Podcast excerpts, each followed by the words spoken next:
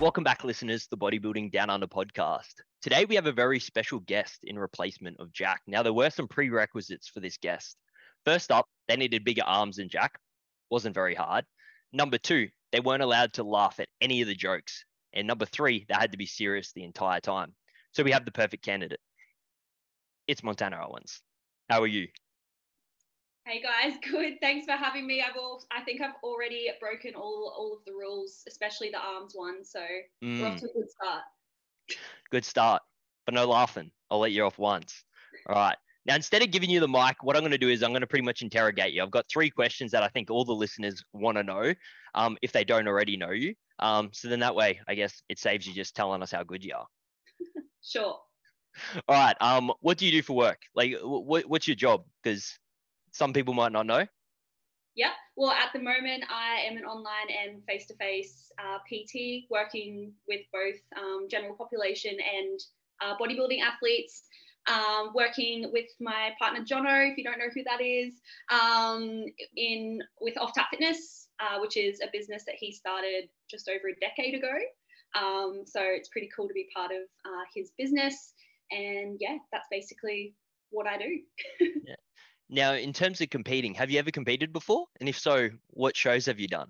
Yeah, I don't know. I, you don't know? No. So tell no. me more. Well, thanks for the follow on Instagram and checking that out, but whatevs.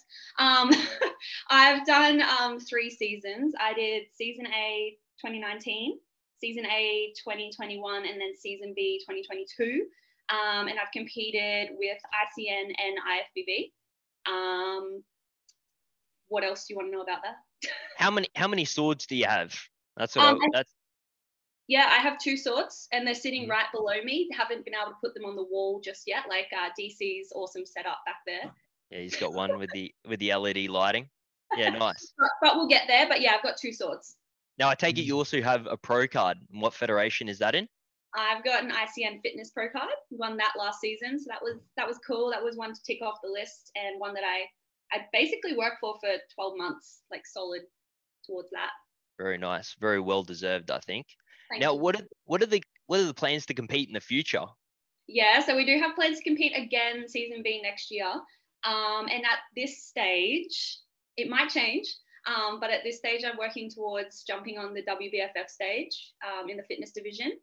I would like to do another pro show with ICN, but um, we'll see where that is and how the rest of the season pans out. Why did you decide to, I guess, swap over to more of the untested federations? Um, well, I mean, I won the ICN Fitness Pro card, so now kind of all that's left to do with ICN is um, the pro shows. Um, I love IFBB bikini. I love just competing, like I guess, against the best. So that's the best, I, in my opinion. Um, I love IFBB bikini, but my the level of conditioning that I get to and like my shape doesn't fit that category overly well anymore. Um, and I don't really see the need, especially being on hashtag BK conditioning, um, not yep. getting into not getting into complete condition is probably I don't know. It's just not really an option. So that's not really, I'm not really going to fit into the IFBB bikini criteria anymore. So WBF fitness it is. I think the BK team would cry if they had to put an athlete on stage at 70%, knowing that they, you know, damn well could have striated glutes and look 10 times better if they push the, push the envelope. Exactly. It's not really the BK way, I don't think.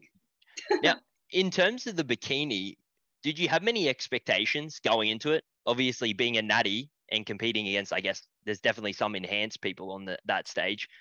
Did you have a lot of expectations going into it, or were you just like dipping your toe in there and you just like see what happens? Yeah, my first season that I did IFBB, I had absolutely no expectations. Um, I loved the posing. I just wanted to have a crack. Um, I ended up doing really well. Uh, I think I placed I, I placed in both my first timers novice and open at the state show. And then I was in the first call outs at, um, for the Opens at Nationals for my first season. Um, so going into the last season when I competed again with IFBB, yeah, I had I had an expectation to place top three. So yes. Yeah. Yeah. Very nice. As as any competitor probably would. They they want to do the best as always. Yeah. All right, so I've got something a little bit different today. What I what I've listed is I've listed off pretty much every single body part, and I'm going to ask everyone, I guess, what is the must-have exercise for that body part within your training split? So, for example, I give it to Lawrence. I say, "What's the go? What's the must-have bicep exercise at the moment?" He'll give me the must-have. We're not going to um and ah. We're just going to go kind of rapid fire. Um, first off, let's go DC with chest because he undoubtedly has the best chest here. Mm, I would say incline dumbbell press. Mhm. I think because I mean, obviously you can perform many variations across an incline press, but I do think perhaps biasing a little bit more volume towards that clavicular head is probably beneficial for for overall you know chest development that perhaps a lot of individuals lack. Do you agree, Lawrence? Only one? Only one. Yeah, probably. Yeah, Mon. It's got to be the Smith Um, machine, surely. Yeah, incline. Uh, any chest exercise? I don't really do chest. Um, let's do a Smith machine incline. It's funny because I, I would be the exact same as DC. All right, let's go back. Mon, what, what's the must-have?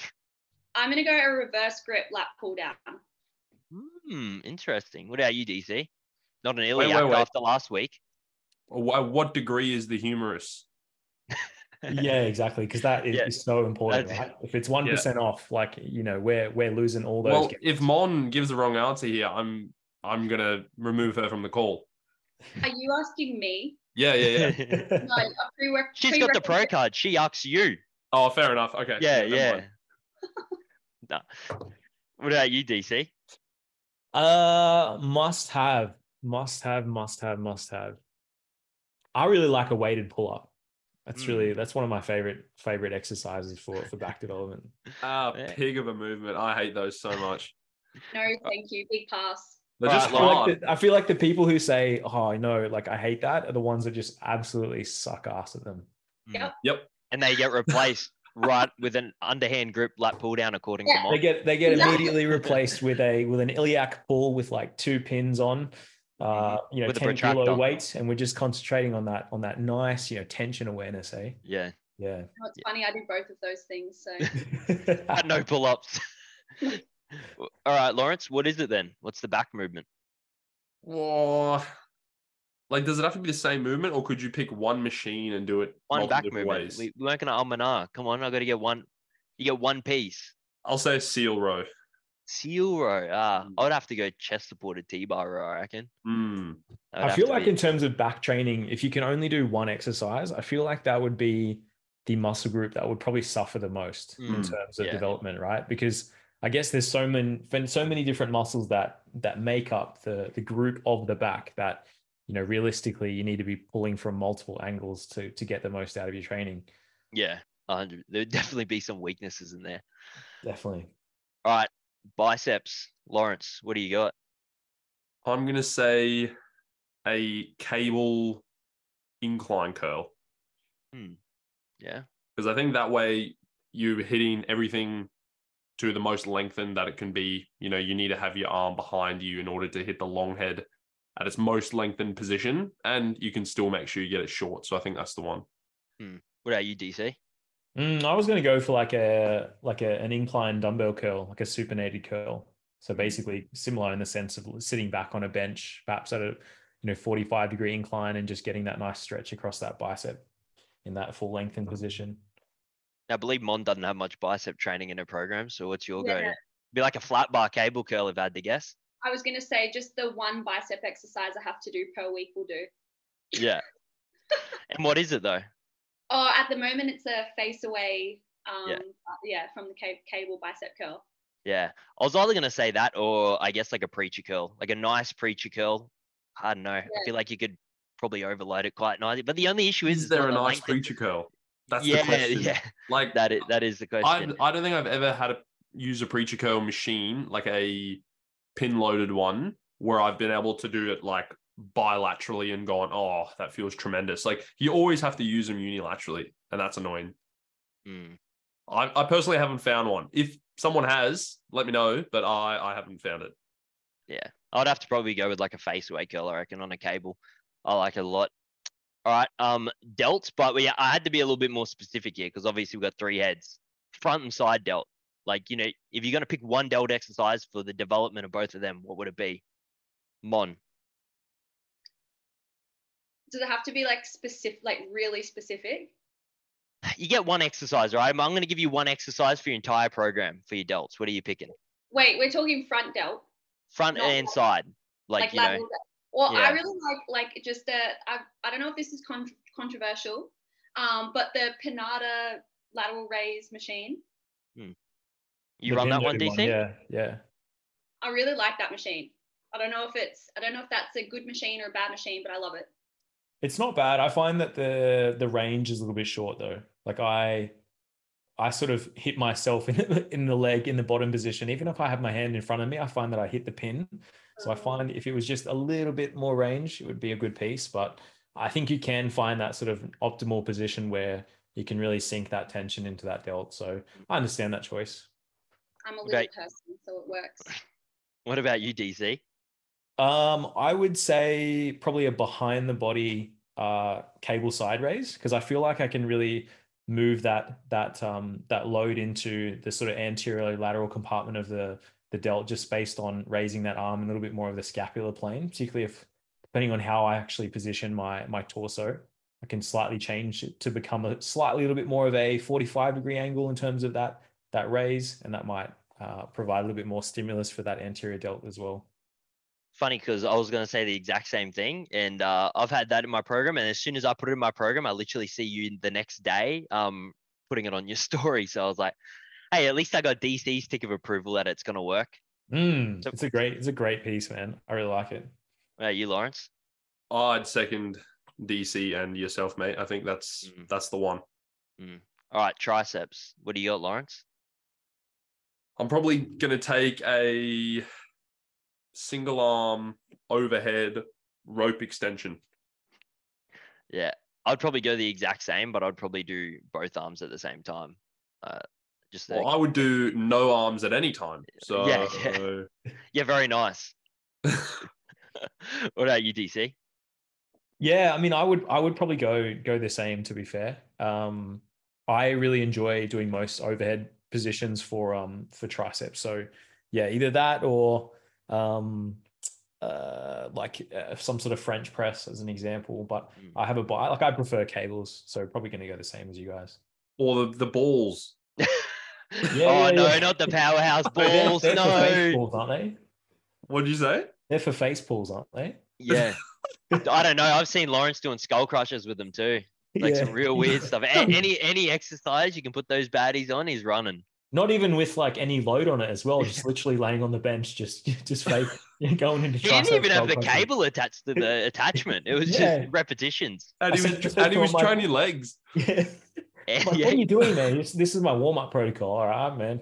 that's why he always dodges away. me in the gym now. Weirdo. All right, Mon. Now I don't think you can pretty much argue here. Well, what are you gonna run? But looks a I bit weird if you don't back it. I was gonna say anything but an overhead tricep, and that's only because it's too hard and I just don't want to do it. But I just go like just a normal. I'm sorry, BK. Um, like a rope, just a I'm taking rope. notes right now. Like I'm, I'm, I got a call with him right after this. I'm, no, I'm just kidding. Just Um, yeah, no. BK's listening, and then like he's like, "Wait, I swear I have an overhead rope in her program right now," and she's just replaced it completely off program.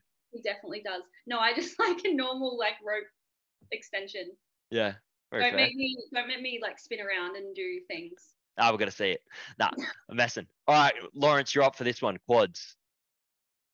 Oh, it would make leg training a lot more boring, but I have to say a leg extension because I think that if you're only relying on squats, you're probably going to end up with a underdeveloped rectus femoris. So, as much as it pains me to say, if you go on maximum physique development, I think you would take the leg extension, but it would it would make for some boring leg days. Is that the lying down variation that you've made?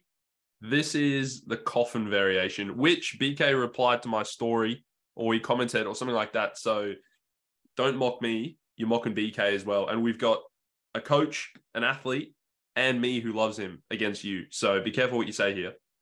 Doesn't it? I was just asking what variation. Jeez. Sorry, mate. I'm a bit pent up, you know. I need Jack in here to keep you on the leash. what about you, DC? Surely it's got to be a squat of some sort.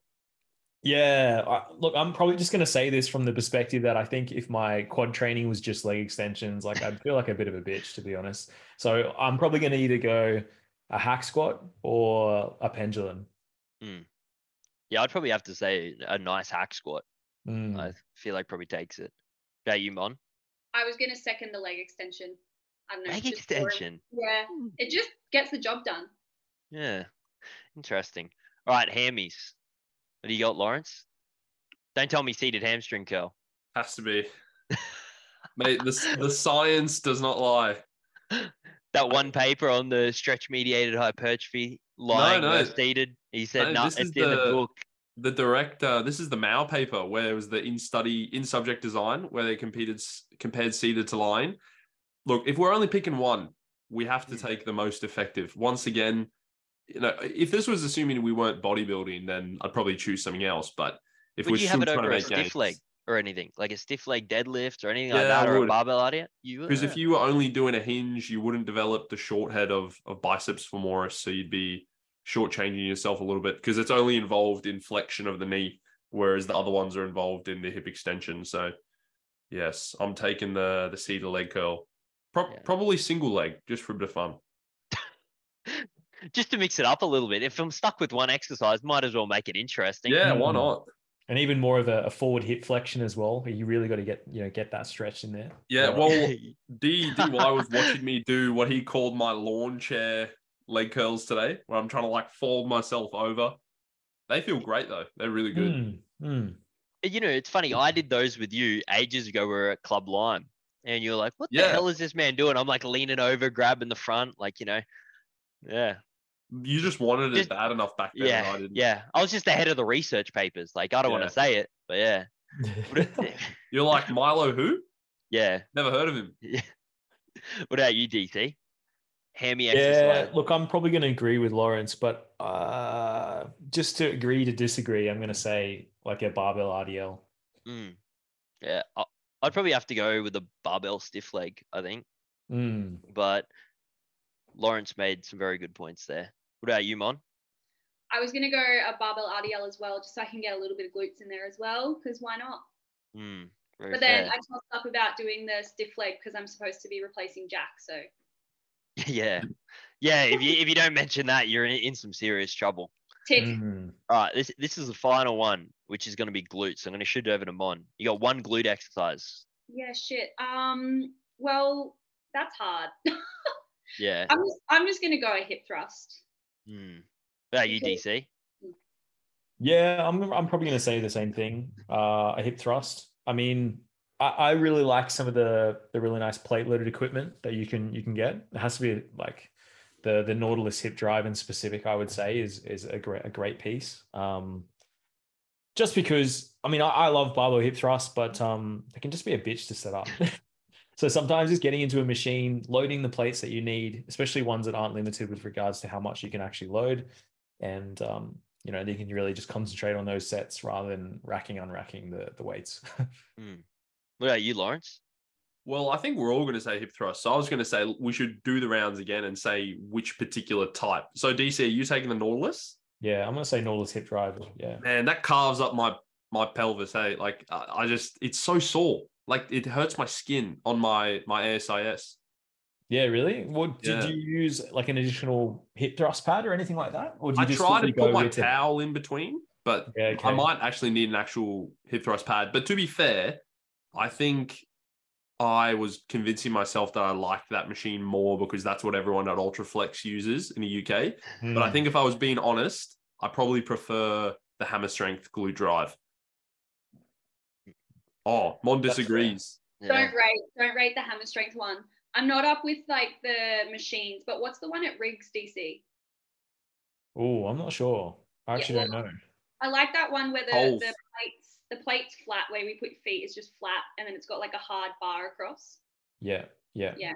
Yeah, I'm not actually sure what brand that is. We should ask Jack.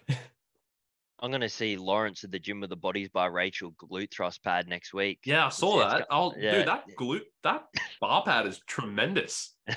it's so much better than the old one because they used to just get a normal bar pad, but this one actually like velcros the whole way around. Mm. So yeah, that was that was good. I don't know who said Rachel is, but makes a good bar pad. Uh WBFF Bikini Pro. well, Oh, is it Rachel up to- Dillon? Yeah, is that yeah. Yeah. Oh, okay. So it's that one. All right, fair enough. Come on, get off the scratch, Lawrence, man. With your Uh, You'll bikini see a uh, bodies by general booty um, bar pad there next week. I'm just going to scratch her name out. It's just gonna have your squared off glutes. Yeah, exactly. just with your face on it from your t-shirt. Just Yeah. yeah. Mine would probably have to be like a glute dominant RDL, I reckon, like a barbell. I think that would probably be my go-to. So I had to go a little, something a little bit different from you guys.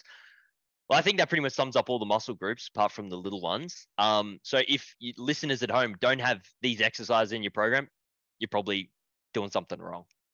Joking, obviously. But let's get into the uh, Q&A. So first off, I wanted to go, which prep was the most challenging? Because we've all done, I guess, somewhat multiple preps. I guess. Um, first off, I'm going to shoot over to Mon because you've done three. What was the most painful and why? Well, I think every prep brings its own challenges. Um, my first one was, I'm going to say the easiest because I was naive and I wasn't really sure what I was doing. Um, so it was kind of just like going through the motions. Um, the second one I did was, it was challenging, like probably in that I didn't have the experience, I didn't have the like, I guess the muscle mass. So it it felt a little bit harder, but I was doing it with Jono. So it's kind of like I had someone that was worse off. so it made it made my prep. Someone um, with lower carbs than you, so you just had to shut your mouth. and I was getting like double refeeds towards the end, and I couldn't tell him because he was he would get so angry. Anyway, that one was nicer because I wasn't alone. And then yeah, this this last one, I felt very like isolated in that there wasn't anyone really close to me going through it as well. So that was probably a bit more challenging. Yeah. It's almost like you're cheating on him to an extent. You'll be sitting there eating like your rice in like the next room over. He's like, smells it. He's like, wait a second. Someone's eating carbohydrates in this house. Legit. I had, Charges like, in. You I cheater. had, I had two days and he was freaking putting like pumpkin in his oats. That's how much he was struggling. And I was over here with double refeeds. So yeah. Yeah. I remember seeing him backstage at like Sunshine Coast and he literally had just this Tupperware container of straight broccoli and like it was like just no calorie veggies. I was like, ooh, that's got to sting. Uh, he was loving it though. He lived for it. He got in trouble for eating um like a whole lettuce one time. Yeah. He just that- ate it. That was like the BK special though. I remember seeing a photo of BK ages ago. He put it up on his social media and he had like a whole clove of lettuce Mm. and he was just in prep and it was like the real back end of prep and he was just eating whole cloves of lettuce while he was doing check-ins. Couldn't be Yeah. me. What about you, DC? Because you've had two. Yeah, yeah. Look, I would say probably the most recent one, just because the conditioning that I brought was certainly on a different level to what I was bringing in the first the first time through. Not that I wasn't lean the first prep, but I guess having prep cut short within a few weeks of um of competing, like I had a I had a, a bit to go with regards to my my weight trend. So uh, the most recent one was yeah definitely the the harder prep of the two, um, but the most rewarding as well. So. What was the weight difference between the two? Like compared to your first and second, were you roughly the same weight at the same time out? No, so I so the comp was cancelled for the first one, and I was I believe I was about two and a half weeks out, and I was sitting at around I think my lowest low was around the 82 mark. And the most recent prep that I did, my my lowest weight prior to the Tropic show, I believe was around just on 80, around just 80, 80 kgs. So you know, roughly, I mean, I was definitely leaner as well. Yeah. So I was probably three kilos or so lighter um, as I approached the the most recent season. And then my lowest low towards uh, the Queensland show with that depletion, it went down to like 78.8, I think was the lowest I got. So I was quite leaner than than the first time through, that's for sure. And those three kilos, when you're like that lean, they hurt. Like Oh, man, like 100%, that- that yeah. that's the killer. Like when you're already shredded and then somehow you pull three kilos off like your previous best stage condition, like that shit hurts. Absolutely. Yeah. But that was good, good information, I guess, from the first prep because, you know, realized that, okay, we probably need to start a little bit longer in terms of a prep timeline. And maybe I need to start a touch leaner in terms of where I started. Because I think that first time through when I started prep, I started at around 24 weeks out. It was, I remember Brandon um, sort of umming ahhing- umming and ahhing about whether to sort of take me on or not. It was like, oh, it's kind of like, you know, potentially the cutoff here, but maybe we, you know, we can get this done. And um, I guess just from that, and I was sitting pretty high as well. I think it was around 90, 98, and I had less muscle mass than what I do now as well. So it was just a lot more weight to try and move. And therefore, the reflection from that is okay, we need more time. And plus, we probably need to be, you know, three, four kilos lighter before we start the next prep. Hmm. Well, definitely, definitely showed. I reckon for myself would probably have to be my first one. I think I was like somewhat like what Mon, like I didn't really know what it entailed. Like, and I think the first prep was only 18 weeks. But that being said, I probably needed to pull off like 18 kilos in that time or something, or maybe like 15 to 18. So it was like a fair stint. But with that as well, I was also working like a pretty much like a full time job.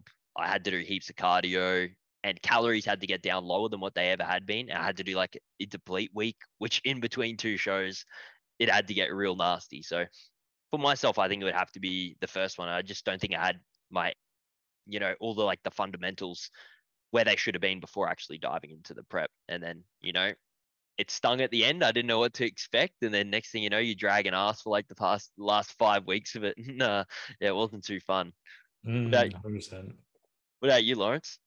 I'd probably say 2018 because in 2017 I didn't really get into elite conditioning. Like I was lean, like I probably legally shredded, as the 3DMJ crowd say, but not like, you know, not to today's standards of conditioning. And then 2018 got, you know, very, very lean, probably as lean as I could have given the muscle mass that I had. But, you know, looking back, I looked very small um, in the grand scheme of things. But, and then I think in 2020, I probably got into similar conditioning as far as like the body fat on me, but looked considerably leaner just because I had more tissue on my frame. So, and also I had sort of done it before. So 2020 was probably a little bit easier in terms of just feeling the diet at that point. Yeah. Mm. In in the second prep, did you have like a good pre-prep period where like you kind of went into that season in a good spot, or was it just like stuff it dive straight in? Yeah, no, definitely. uh, I reckon my starting point for each prep has been better and better. So I think Joey even used it as like an example in one of his SNA conferences where he like used me as a case study and compared my starting point from my 2017 prep compared to my 2018 prep. And he said, This is what not to do. This guy looks like garbage. He's way too fat. So, no, it was definitely a lot better. But I think that it was probably just more a case of knowing how you would feel getting into like legit conditioning. Obviously, the second time round you do that, it is a little bit easier. Yeah, I was Mm. actually at that uh case study, so I saw it. You were you were on there, Yeah, looking mate. it- good in some trunks. Mate, I was I was only just not a minor, so yeah, it was. Yeah. He only just met, met the cutoff to use those images, I think I paid three hundred dollars just to pretty much go there for you in some trunks. basically. That's Yeah. why it was valued at $300. Exactly. yeah, I, I I took nothing away from the course apart from that image. But um, what's some of the worst advice you've been given? Let's go within the gym, DC. Oh, I guess when I first started getting into the gym, um, you know, you you you you start getting advice from from other individuals around you, and you know, being pretty pretty noob at that point, not really knowing a whole lot about training. This is sort of around like 17 years old, and um, I remember like sort of trying to teach myself how to deadlift, and I had some guy come up to me and like you know tap me on the shoulder and be like, "Come on, man, like you got this." I think I failed a rep or something like that, and he's like, "You know, you got this. Just just just lift the weight, bro. Like just pull the weight, bro. You'll be fine." Like, and I'm just like, man, it can't, can't you see I'm trying that? Like I'm trying to pull the weight, but clearly there's there's more to deadlifting than just simply pulling pulling the weight. And uh, you know, I reflect back on what my technique was like back then, and I'm like, oh man, there was plenty of things that he could have said to me to improve my lift, other than just you know, just lift the weight, bro. But Yeah. I'm sure maybe he was on the same level. He didn't really know too much about what he was doing either. So Yeah, I thought that was Lawrence. He came up. He said, "Mate, with a little bit more lumbar rounding, he said anything's possible. You would just be able to just lift that weight." yeah, straight up, hundred percent. I think one of the pieces of advice I remember asking one of the trainers at the gym. I was like, "Listen, like I want to get big." I was like, "How am I going to do it?" And he goes, "German volume training." and then what did I go home and do? So stop German volume training, and I, I'm pitched up there for an hour on every single exercise, bench, squat. I think it was what's the other exercise? I think it might have been like a bento. Uh, might have been like a bent over row. So here I was, just ten by ten, every every alternating every day. Uh, and yeah, turned out I I got huge, obviously, but. Mm. Mm, you're still running it to this day, right? Yeah, yeah, I'm, I'm loyal to it. Uh, I just remember pulling up after the 10 by 10 squats, supersetted, I think, with a lying hamstring curl. I was like, man, I actually don't feel that sore. I was literally crippled for like a whole week after doing not that much volume on barbell back squats. Mm. I was, I was just toast. What about you, Mon? Yeah, I'm pretty lucky that um, as soon as I kind of got into the gym, I've had really good mentors and been around really good people. So I can't really think of anything. I don't think I've received any horrible advice since I started. So I'm pretty lucky, and I I would owe a lot of my like quite rapid progress to being put in the correct rooms with the right people and my 10 out of 10 genetics obviously Yeah. yeah. Lawrence mentioned that. Yeah. He yeah said it was all genetics, no mental. Yeah. Mm. Well, Yeah, that's well, why when I said, yeah, Mon, we needed someone with comparable genetics, if not preferable to Jack. Because Jack, what do we say? Jack's about an eight. 13, I thought it was. 13 out of 10. No, that's his mindset. Ah, yeah, yeah. Yeah, My yeah, yeah. I was listening to that one and I was like, oh shit, I'm probably like a five out of 10 mindset. I'm Well, we that don't- one. I- I'm not going to say anything, but yeah, no, Swa- swapping every exercise you don't enjoy. Yeah. yeah, yeah, yeah. And training really- like a little, little bitch. Really happy I had some good mentors. Oh yeah, overhead tricep extensions. Yeah, I'll just replace that. Barbell back squats? Nah, hack squats. They'll be right. What about you, Lawrence? What's a piece of advice? Oh, similar to Mon, to be honest. I've been very fortunate. Like when I first started, I mean, I could have ended up down a pretty ordinary road. Like I just happened to get Joey's email off someone at my gym by pure coincidence. So, you know, I've been given sensible training and nutrition advice since I was 16. But I'd, I'd say probably just before that, when I had started to try do a little bit more research, my you know, my PubMed was Arnold's Modern Encyclopedia of Bodybuilding, which has actually got some interesting stuff in it. But I was sort of very under the illusion that I needed to like only eat specific foods. So I would follow like the diet that was listed in that book. And I, I do reflect on some days like sitting at my part time job eating like just plain steamed chicken breast and like gagging as I tried to get it down with like no seasoning, no sauce, no nothing, thinking that that's what I needed to get humongous, which it was. But yeah. That's why we aren't humongous though, because we don't do whatever it takes. exactly. All right.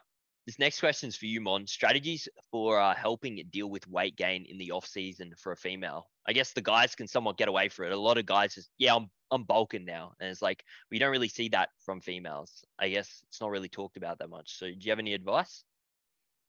Yeah, um, I guess it's understanding that you, you you guys have spoken about it in previous episodes, so I'll probably just reiterate what you guys have already said.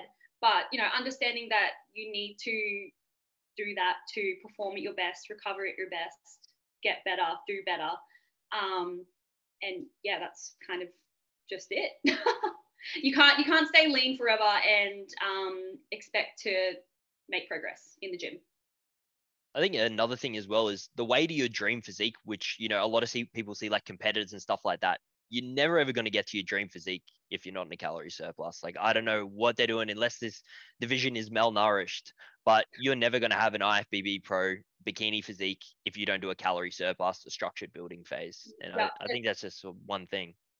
yeah, there's no way that like yeah, I would have gone made the progress that I made from my um, 2021 season to 2022 if I didn't spend a significant of time being uncomfortable, which I was, and that was just that was just part of what I had to do to to get there. I think that's a good thing with also having really good mentors like BK. Um, you know, just being like, hey, like this is what it takes. Like, you know, you're not going to get there without this phase. And then, like, you know, obviously, you see BK on somewhat of a pedestal, um, as you would coaching under him, and you know, you take his word for it, and in the end, it paid off. So Yeah, and in saying that too, um, I've lost my train of thought. I don't know where I was going to go with that. Cut that out. Sorry, Lawrence. oh, Lawrence's work's cut out for him. Nothing's getting cut out here. Oh, Um, I remember what I was going to say. Yeah, no, in Who saying that. No work for me. in saying in saying that, um, I've been really blessed that I've never had to deal with uh, like any mental health struggles that come along with that, which I know a lot of females in particular do deal with. So I've been I've been really really lucky not to have to deal with any of that. I think a lot of it could also maybe be fixed or like minimized post show is just by having a good pre prep period and making sure all your ducks are in a row before you actually start the prep. Like, you know, you know how to track, you know how to train, you actually have done a surplus. That way, when you do come out of that post show period, you know exactly what you're going to be getting back into. Mm. feel like a lot of it's the time where you literally dive in and you're like, I'm doing this prep so I can get my dream physique. And then you got that dream physique for one day and it's uh it's a nightmare after that if that's all you're competing for. Yeah, Mm. hundred percent agree. Yeah, I had um I guess on my podcast said that and she one of the most profound things I think that she actually said was if your reason for competing is that you want to look better, you are coming at it from the literally the worst place possible because you're not going to be happy and then when it's it's all gone and all the glam and all the bikinis and makeup has been packed away, you're probably not going to be happy with what's staring back in the mirror. So yeah, I think that's a very good point. I think a lot of it as well, like we mentioned on one of the podcasts, is like when you when you're in when you're in a bo- bodybuilding journey as like a competitor, ninety probably percent of the time you're going to be uncomfortable. There's not going to be a time there where you sit there, you're like, wow, I absolutely love my body. I'm going to stay here. I'm going to make heaps of progress. This is exactly what I want. And like a lot of it's like, you know, you're pushing the boundaries in the off season. Then when you're in prep, you're absolutely suffering on the dieting side of things. And that's just how it is if you want to be a really, really good competitor, which is obviously what you have done. Um, now let's go to this next question. How often do you take an exercise to true zero RIR slash failure, Lawrence? Because you have about eight left in the tank every time I train with you. So what's the Well- go here? When do you train hard? Is it when I'm there? Well, no, well, unlike most physique athletes, I actually run what I call a inverse deload paradigm. So rather than having an easy week every seventh week, I train easy for six weeks in a row and then have one hard training week on the sixth. So my recovery is insane. It's it's unbelievable to be honest. And that's just to ensure that, you know, optimal stimulus to fatigue ratio, correct? Exactly. Yeah. Good. Great. Yeah. Nice.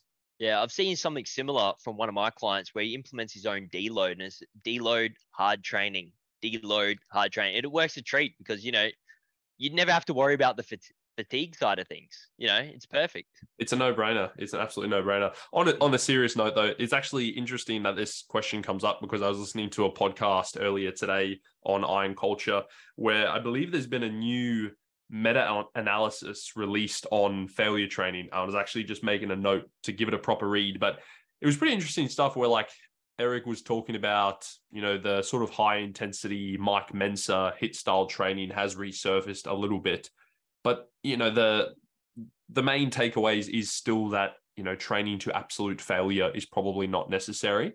Now they did mention that if you are someone who's taking more of like a low volume low frequency approach then it is probably a good idea to take some of those sets to the cleaners.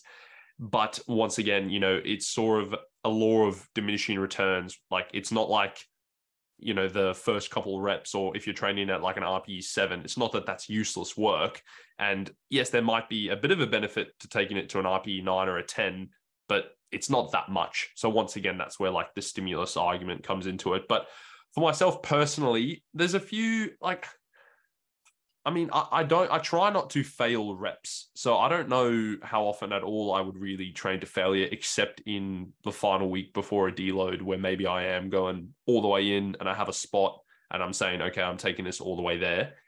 And then I, I, I do think that is a good chance to sort of test where you're at. But I've certainly found that the more advanced I've become, the more that week becomes me just adding like one or two more reps if I'm taking it all the way in there. Like it's very rare now where I'm adding like five reps because I am aware of my proximity to failure during the rest of the block.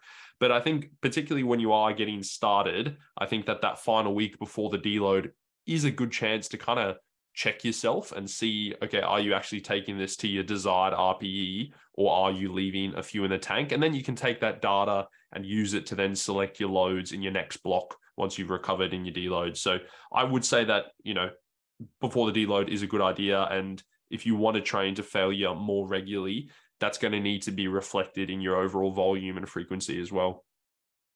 Yeah. Do you have anything to add on that, DC? No, not really. I think you covered it really nicely. I think going to failure can be a great way of assessing your proximity to fatigue slash failure. So just like Lawrence said, you might use it as a, a testing week of sorts where you might strategically add an AMRAP at the end of your block to, you know, see your proximity. And you might be surprised that you're actually working at, you know, a further away proximity to failure than what you actually deemed deemed was was appropriate.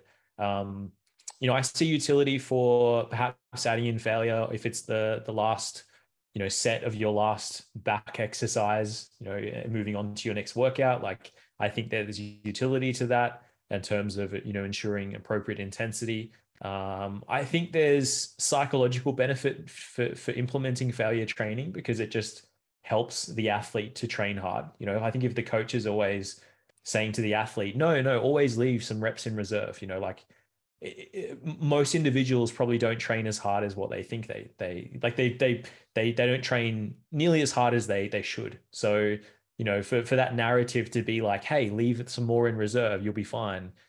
Perhaps that's not the best approach that majority of athletes would need where they can probably take these sets further.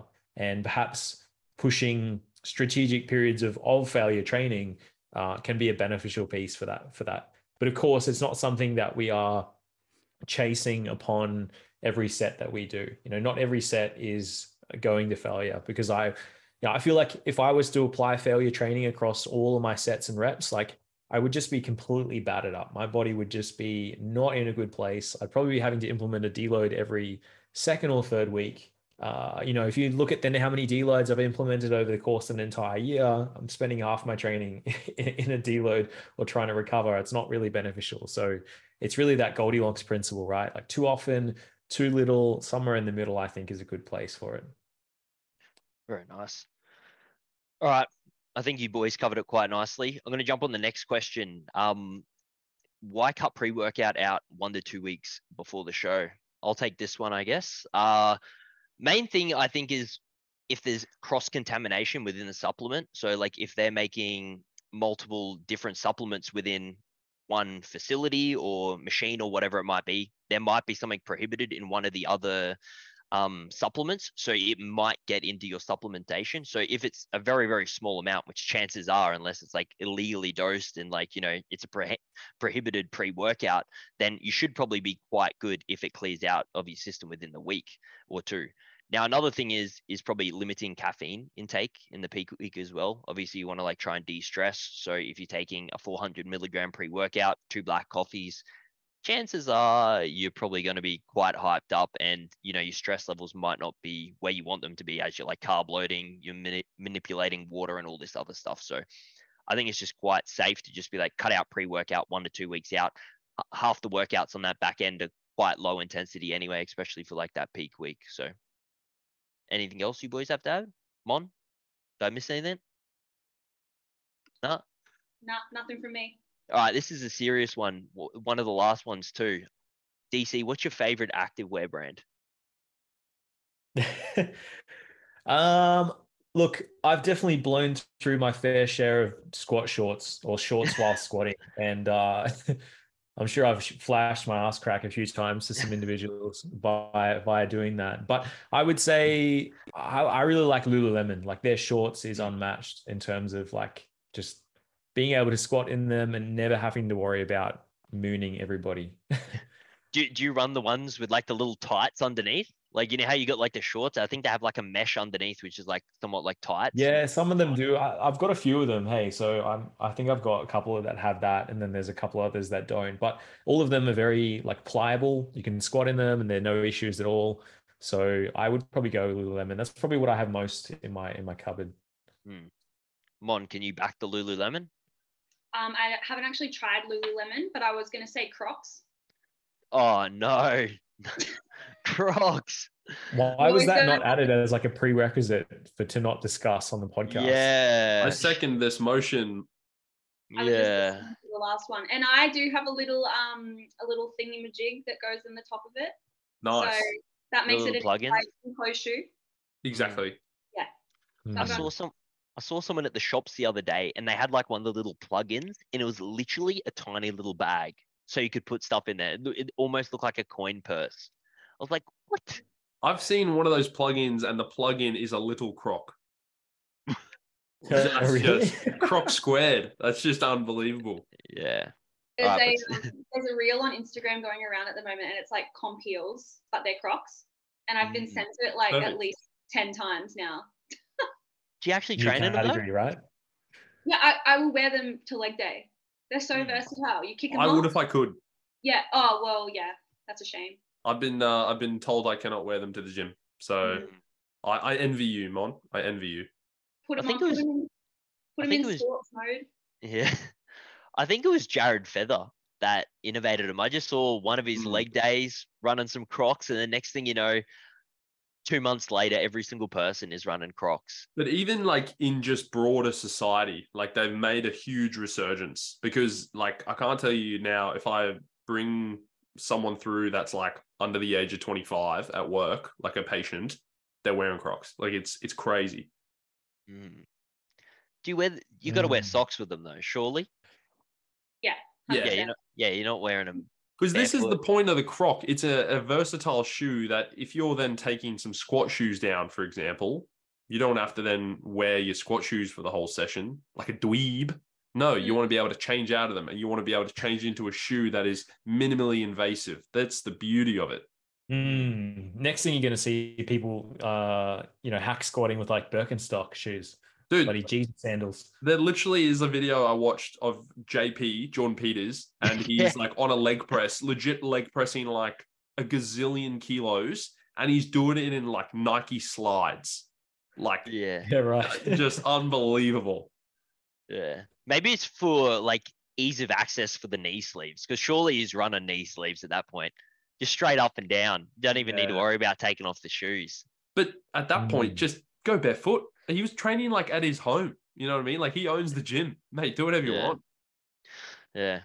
All right, Mon. Seriously though, take out the Crocs. What's your activewear of choice? Right away. Use my code at checkout. Oh no, Alana ten. That's all I heard. Alana All right, ten. Montana. Use, you, use code Montana at checkout. You get a higher discount than Alana's code. Hmm. Ooh, Alright, shots fired. I like it. For, for legal reasons, that's a joke. Terms and conditions apply. All right, Lawrence. What, what's the activewear? Um, Oh, surely mate. it's Gasp, uh, five XL t-shirts alongside Gas pants. Mate, if I if I could afford the shipping, then it would be, yeah. I know this is an audio only podcast, but DC, I thought you'd like this as well. This is um Jordan Shanks apparel. Legacy, I think it's Mm, Cool, Pretty cool. I'm not much of a DBZ fan, but I thought the, the shirt looks sick. But mate, you see me at the gym several times a week. I look like Adam Sandler when I'm there. You know what I mean? Like, is, there's not much going on. I just it, comfort is my is my. I still have a few trained by JP garments that I enjoy. Um, I think the shorts that I mainly wear are like the and one basketball shorts, and then Powerhouse actually makes some good oversized shorts as well, and Power Sups make the same one. Use code general. Um, they make the same one actually. So those are good shorts if you can get hold of them. Yeah, very nice. Damn, you just gave like five activewear plugs right there. And and we're getting paid for exactly none of them. So you Yeah. know, that's show business, baby. Yeah, you're getting paid the big bucks. All right. Mm, Should we just drop Manscape as like a a, a, a term on this podcast, just to throw it out there, or Just so that people think we're, we're at still that waiting level. for the, the for the yeah yeah still waiting for the sponsorship. What's going Right. on? Mm. I sincerely hope you guys get sponsored by Crocs. Oh, God. What a dream. Only way I, I can see them fashionable is just a crisp white. You could never get them stubbed with a nice pair of black socks. Like that's the only way I could ever see anyone wearing them. Well, there's like fancy ones now. Like there's ones that you can buy from like Culture Kings that are like two hundred and fifty dollars. Mm. Is that like the NBA ones? I saw them releasing, yeah, some NBA ones or something. They're tough. Yeah, not tough enough. I reckon my activewear brand would have to be Nike. Where originally it was Adidas, but I moved on. The uh, they stopped making the super short Chelsea shorts. You know, I was really loving those AFL shorts, like one one third length, but they uh cut that, and you know, I I remember, yeah, I remember when I was a bit younger, I bought a like, well, I called them like my leg day shorts, and they were like the shortest shorts you can imagine, and they were from Ect, Ect Apparel. Oh, yeah, yeah, yeah. yeah, they were a sight. Doing RDLs. Ah! Women and That's why I was children just running out of the room. yeah, very nice. You're just getting down into that back squat and you just tee bag in the floor. Yeah. God. All right, I think that's it. Um, we're gonna wrap that up here. Mon, where can they all find you? Oh, you can find me on Instagram at Montana O, or if you're wanting to hit me up and look at a bit more businessy stuff, uh, at Off Tap Fitness or at Off Tap Fitness underscore Montana. Very nice. Well, there you go. We appreciate you coming. On. We appreciate you coming on. Um, that's going to be it for today. Catch you all next week.